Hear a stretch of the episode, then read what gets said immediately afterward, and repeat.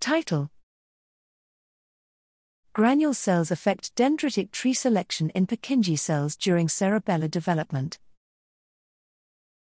Abstract This study investigates the interrelationship between primary dendrite selection of Purkinje cells and migration of their presynaptic partner granule cells during cerebellar development. During development of the cerebellar cortex, each Purkinje cell grows more than three dendritic trees, from which a primary tree is selected to develop further, whereas the others completely retract. Experimental studies suggest that this selection process is coordinated by physical and synaptic interactions with granule cells. However, technical limitations hinder a continuous experimental observation of multiple populations.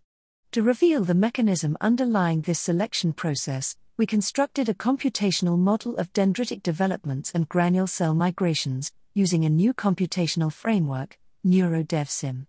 Comparisons of the resulting morphologies from the model demonstrate the roles of the selection stage in regulating the growth of the selected primary trees.